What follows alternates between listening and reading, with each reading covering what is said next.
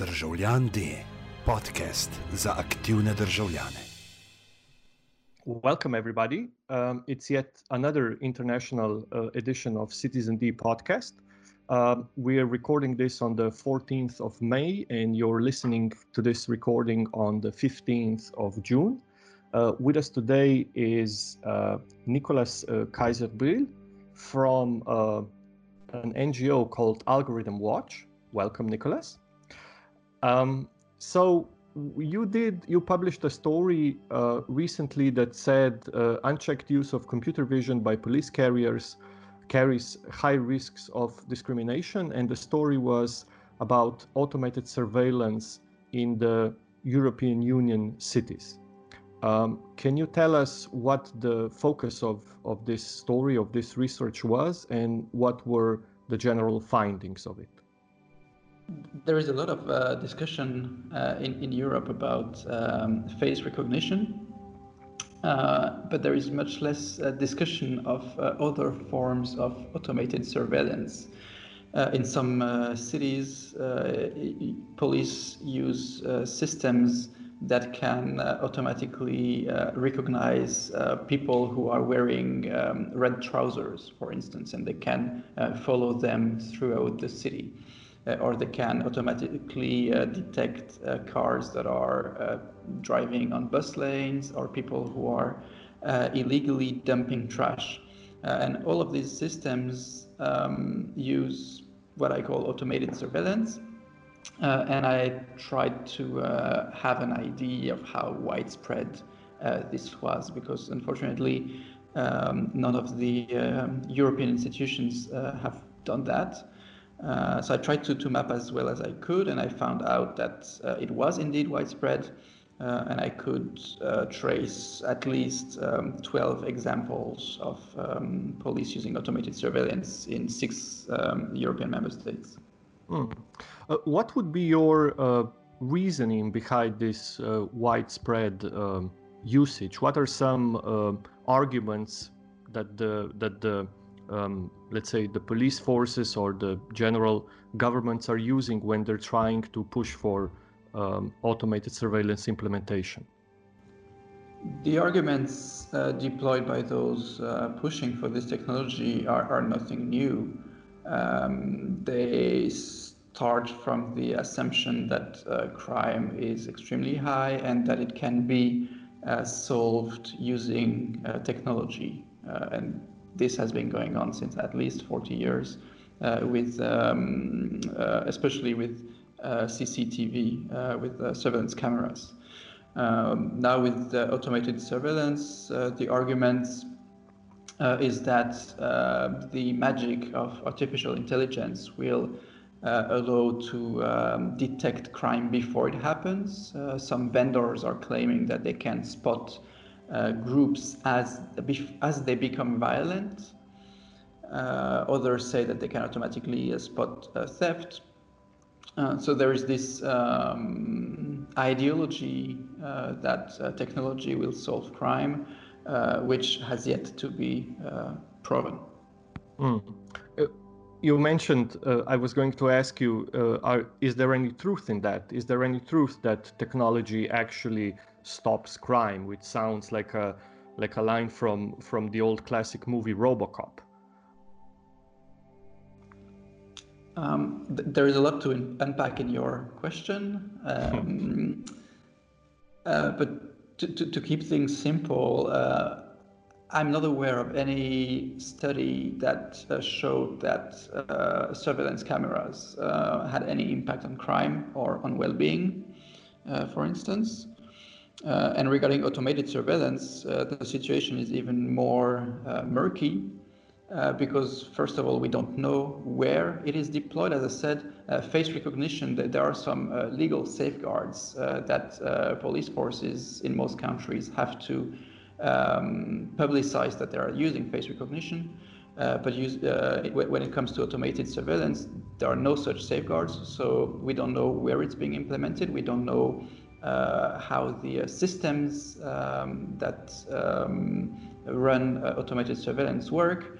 Uh, and there are th- there hasn't been a single audit that has been done uh, according to um, the uh, European Agency for Fundamental Rights. Hmm.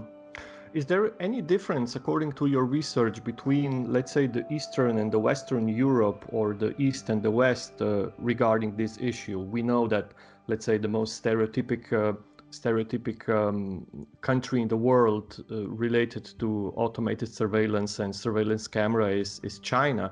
But your your research also, notes um, cases that are coming from from France, from Germany, from from Spain. Uh, I assume that by Eastern you mean uh, post-socialist. Mm. Yes. Uh, uh I, have never uh, seen much of a divide uh, between post-socialist European countries and and um, and the others. there are many um, worrying developments um, in, in, in Poland, for instance, where I, I was told I, I, did another similar, similar story in December, and, and Poland, the, the Polish police told me that anything that had to do with the um, uh, police work was uh, a state secret. Uh, but this would not be unheard of in, um, in other countries. And when it comes to implementation, uh, there isn't much of a difference between uh, countries in Europe any guess why is that? Why is this uh, perception of surveillance tech that solves crime so prevalent um, all across the board? It, in the case of um, this ideology of um, that technology solves crime, um, I think you need to go back to, to what the assumptions are. And in most cases, if you if you look at if you hear what these people say, uh, they, they seem to think that you have good good guys and bad guys in, in the world, uh, and that all you need to do is to identify and stop the bad guys. Mm. Um, and to, to anyone who has done even a bit of social science, this kind of assumptions um, rings very false. Uh, and, and, you have a l- large body of work in social science that can demonstrate that. Um, to the question why why we are hearing so much of this discourse now, I think it shows much more uh, the uh, bankruptcy of social science uh, than it shows anything about um, uh, about the marketing of these firms. Uh, of course, many uh, vendors of automated surveillance are using this discourse, but they haven't invented it. This discourse has existed for a long time. I think the reason why it's become so prevalent since the 1980s uh, is because uh, social science uh, has, um, as, as a social force, uh, has collapsed. Hmm. And again, uh, why is this happening? I mean, how did how did that uh, collapse um, come about? What are some reasons that, let's say, the social scientists, the sociologists, psycho- psychologists uh, drop the ball in in the in the let's say information um, society or information technology development, and they're let we or they are letting uh, engineers run the show more and more. I think most of the uh, collapse of social science has to do with uh, what has been asked asked from uh, university um, in um, non-socialist countries in, in the 1960s uh, when um, university became uh, massified uh, and universities um, from being uh, places where knowledge was produced became places where uh, the workforce needed to be trained. And what happened in the 1970s is that many of the graduates in social science found it very hard to find a place on the job market because obviously um, it, to, to, to work in a, in a, in a company, you, you might, um, I mean, the, the skills that you learn or the, the knowledge that you learn in, in a social science degree uh, might not be very helpful to, to work in a, in a company. And what happened then is that um, universities, especially social, social science faculties, have been accused of failing the economy. Uh, again, because they were seen as uh, training centers when they are in fact knowledge production center. Um, and from this um, um, change in the mission of university, uh, came this um, collapse of the position of social science, which was being accused of being useless, uh, which might be true in terms of uh, professional training, but it was never the job of university to do that. Um, and, and, this led to um, uh, to the loss of influence of um, social science faculties and the knowledge that they produce. Mm. And since we're now, um, I guess you could say, living uh, living in a in a global pandemic times, would you say that these trends of technology uh, will save everybody? Are these trends uh, increasing? Are they more present, more prevalent than they were before?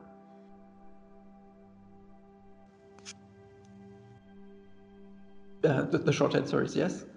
Um, um, what I'm observing uh, as a journalist is that uh, governments are using more and more a rhetoric of um, personal responsibility, um, that uh, citizens need to um, uh, work on themselves uh, to stop the pandemic, um, and in so doing, um, technology will help uh, will help them um, uh, overcome the challenges uh, of the pandemic. and of course, if you look at the details of the, the, the contact tracing apps of the solutions that um, uh, check if people are wearing masks automatically, which is also something that the police has deployed in some cities. Um, uh, solutions that tell if workers are too close together. Uh, these things probably have no impact on the actual pandemic. Uh, however, they do a lot to um, push this discourse of personal responsibility and tech solutionism. Mm. And uh, you you mentioned in your report and, and in in our conversation, um, you mentioned the the the untesting or the problem of, of not testing for, for actual results of, of this technology, while at the same time we see politicians or decision makers being scared to, let's say, question the, the industry of, of information technology because that would make them seem uh, not hip enough or not being in line with the trends.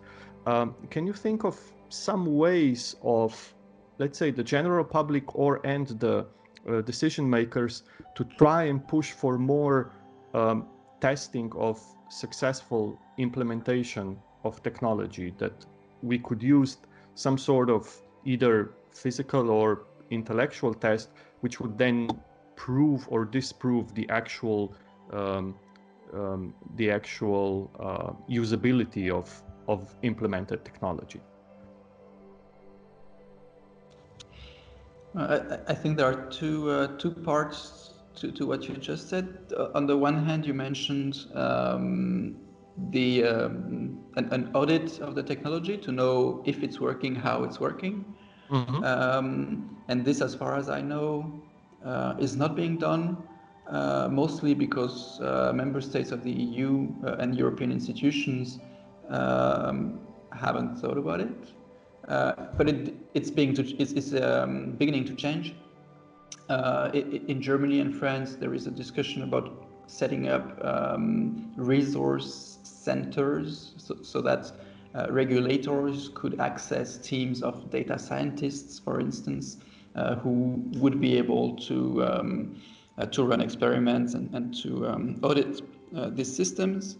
however, it's happening very slowly uh, and it might not be happening uh, with um, appropriate um, means. I mean, if, if in the end we have a team of 10 data scientists uh, for a country as big as France, uh, it makes no sense. Um, and, and, then there was another part to your question about um, the, the, the, hip uh, character of technology. Mm. Um, and it's true. If, if, you if you go against technology, you're um, uh, running the risk of uh, looking uh, old-fashioned or uh. Um, and I think this has to do uh, with, with um, something as simple as uh, funding. If you look at the uh, institutions who are tasked with defending fundamental rights um, against the, the um, the, the, the, risk that technology poses, uh, such as the data protection authorities in every member state. If you look at how much money they have, it's pathetic. I mean, it's uh, so little that some of them don't even have enough money to buy themselves a train ticket to go on location uh, and see a system with their own eyes. Um, with, with so little money, there is no way that they can fight the marketing of firms that have millions to spend uh, to, to spin their message and, and pretend to be uh, hip. Mm. but is that um, is that the only problem? So so looking at let's say the work we do as a as a privacy uh, orientated NGO in, in, in Slovenia, we often we often see or we often ask ourselves, is uh, the line tech is bad for privacy the only thing that we can do about it? Because this um, this has sort of uh, come into the into some some impasse where where you have the the uh, techno solutionists or uh, technologicals uh, technological um, evangelists claiming that you know tech will save the world and privacy activists which are saying well they will not and this goes back and forth. Are there any other approaches or yeah i'm going to say approaches to the to the um, to the issue of tackling this uh, um, techno solutionism it's a, it's a great point that you're making because it um, asks the question what should um, civil society organizations who uh, care about um, uh, civil liberties what, what should they do strategically? Um, and, and it's hard um, to come up with um, a whole vision uh, again because um, governments have shown that they were not ready to uh, deploy uh, new politics.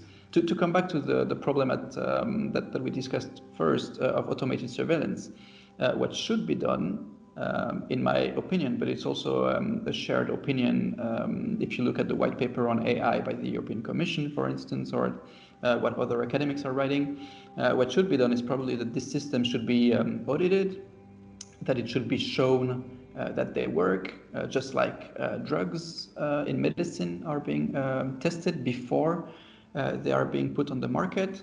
Uh, and only if a system shows that it's working and that it's not discriminating against uh, parts of the population, then it should be allowed. Uh, and this this message is not even controversial anymore. But the problem is that because there is no auditing center in any of the member states that can do that, um, what good does it do as civil society to um, to push for it? Uh, so the really beg, it, it, really begs the question, which is much larger than what we're discussing, of how uh, can we force governments to uh, take back missions that they abandoned um, in a couple of decades ago. Mm. But but this um, is it worth, let's say, persisting in that uh, line of argument that there should be like a testing phase that we should because um, I've heard this argument before that we should equate the uh, industry of information technology with the industry of, of uh, medicine or other industries that are more heavily regulated in terms of, uh, of testing, of proving successful implementations or proving actual worth of implemented technologies. Is it worth persisting? Do you see any movement that is going towards towards the towards the light, to say? Uh, again, it's it's hard to um, address these questions without um, keeping in mind the larger political landscape. Um, in a very precise way, um, I think a lot has been achieved in the in the last few years. If you look at GDPR, for instance, uh, it can be seen as a success for uh, civil liberty activists. If you look at the uh, white paper on AI uh, by the European Commission, it exactly says uh, what we've been discussing. It says that systems that are that are high risk must be audited before they are being implemented. So this should um, become um, a European directive or regulation uh, in the coming months or years. Um, so in, in this sense, yes, it makes sense for civil society to keep pushing uh, and to keep making propositions uh, because they, they might end up in being um, um, made into law.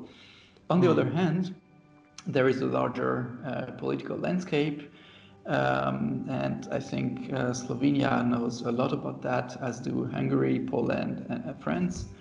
Uh, that uh, the legislation might say something, but if politicians are intent on not respecting it, uh, they will do what they want to do, uh, and they might pay lip service. and as I said before, they might create a task force of five or ten data scientists who will, once a year, audit a system uh, but it will change nothing to what's happening on the ground. Mm. So, so, that would be my, my final question or my final line of questioning. Uh, exactly what you said. So there comes, there always comes a, a period in a in a procedure where uh, things got or things get lost in translation. So you may have lip service on on on the area or on the field of uh, legislature, and then you see that uh, translating that into actual activities on the ground uh, proves lacking, to, to say the least. So, what can we do about it? What can we do that about uh, uh about translations of privacy awareness, of um, uh, personal security, of actual uh, respect for for human rights and liberties get get more let's say, implemented in practice or get more practical? It's it's a very hard uh, issue uh, because it um, impacts the livelihood of the people who um, uh, think that they should fight for civil liberties. Uh, if, if we look just at GDPR, for instance, because it's, uh, it, it uh, impacts every European, I think GDPR was a great legal success. I mean, the, the legislation was um, probably as good as it could be to protect um, consumers and citizens. if you look at what happened since GDPR came into force two years ago, the answer is basically nothing. Um, it's uh, impossible for uh, for um, an internet user in Europe to um, to make any kind of GDPR claim, uh, mostly because the uh, Irish Data Protection Authority um, is um, very much understaffed. Um, I had a source the other day telling me that the Irish Protection Authority doesn't even uh, understand GDPR, uh, but there are other problems as well. and in this case, um, claiming that GDPR was a success when it's such a failure in implementation runs the risk of um, destroying the credibility of civil society organizations who fight for uh, civil rights. Uh, so I think, but this is my personal opinion, um, I think that um, civil society activists should be very clear about the failure uh, of GDPR and other um, similar uh, legal projects However, uh, if as an activist you uh, start from the, um, if your starting point is to say that GDPR um, was a failure, uh, you run the risk of um, not getting funding for your organization because much of this funding come from, comes from um, institutions such as the European Commission or the European Parliament that have um, an interest in uh, claiming that GDPR was a success. Um, so as, uh, as an activist, uh, you run the risk of not being funded if you um, highlight the um, hypocrisy of much uh, modern legislation. Mm. And do you see that uh, changing with the uh, we're we're slowly wrapping up, but I just want to have one line of questioning. So, uh, do you see that changing with the with the coronavirus uh, pandemic? Are we learning something about it, or did it happen too fast to leave a, a lasting impression of how wrong things were uh, in the field of of uh, privacy and let's say digital security and surveillance uh, before it? It's um very hard to say anything about the pandemic because we're still very much in the middle of it. Um, however, I, I, had the feeling that um, when discussing the uh, contact tracing apps, much of civil society again um, played in the hand of um, technology company in trying to uh, frame the debates on contact tracing apps as a debate between health and privacy, whereas um, a look at what was on the table, uh, and this is not me saying it, it is um, several uh, experts are saying it as well, um, that any contact tracing app, automated contact tracing app, cannot work uh, just because of the uh, amount of false positives and false negatives it will produce. So th- there is no debate between uh, health and privacy. This is just um, a trick uh, to uh, to sell more uh, product from the, the technology companies, and and the fact that so many civil society activists um, fell in that trap shows that there is still much to be done, in my opinion, to to have a more um, effective civil society. Okay. Nicolas, thank you very much for, for dropping by. Uh, Thank you. Wish you all the best with with your future work with uh, AlgorithmWatch, and uh, we'll keep in touch.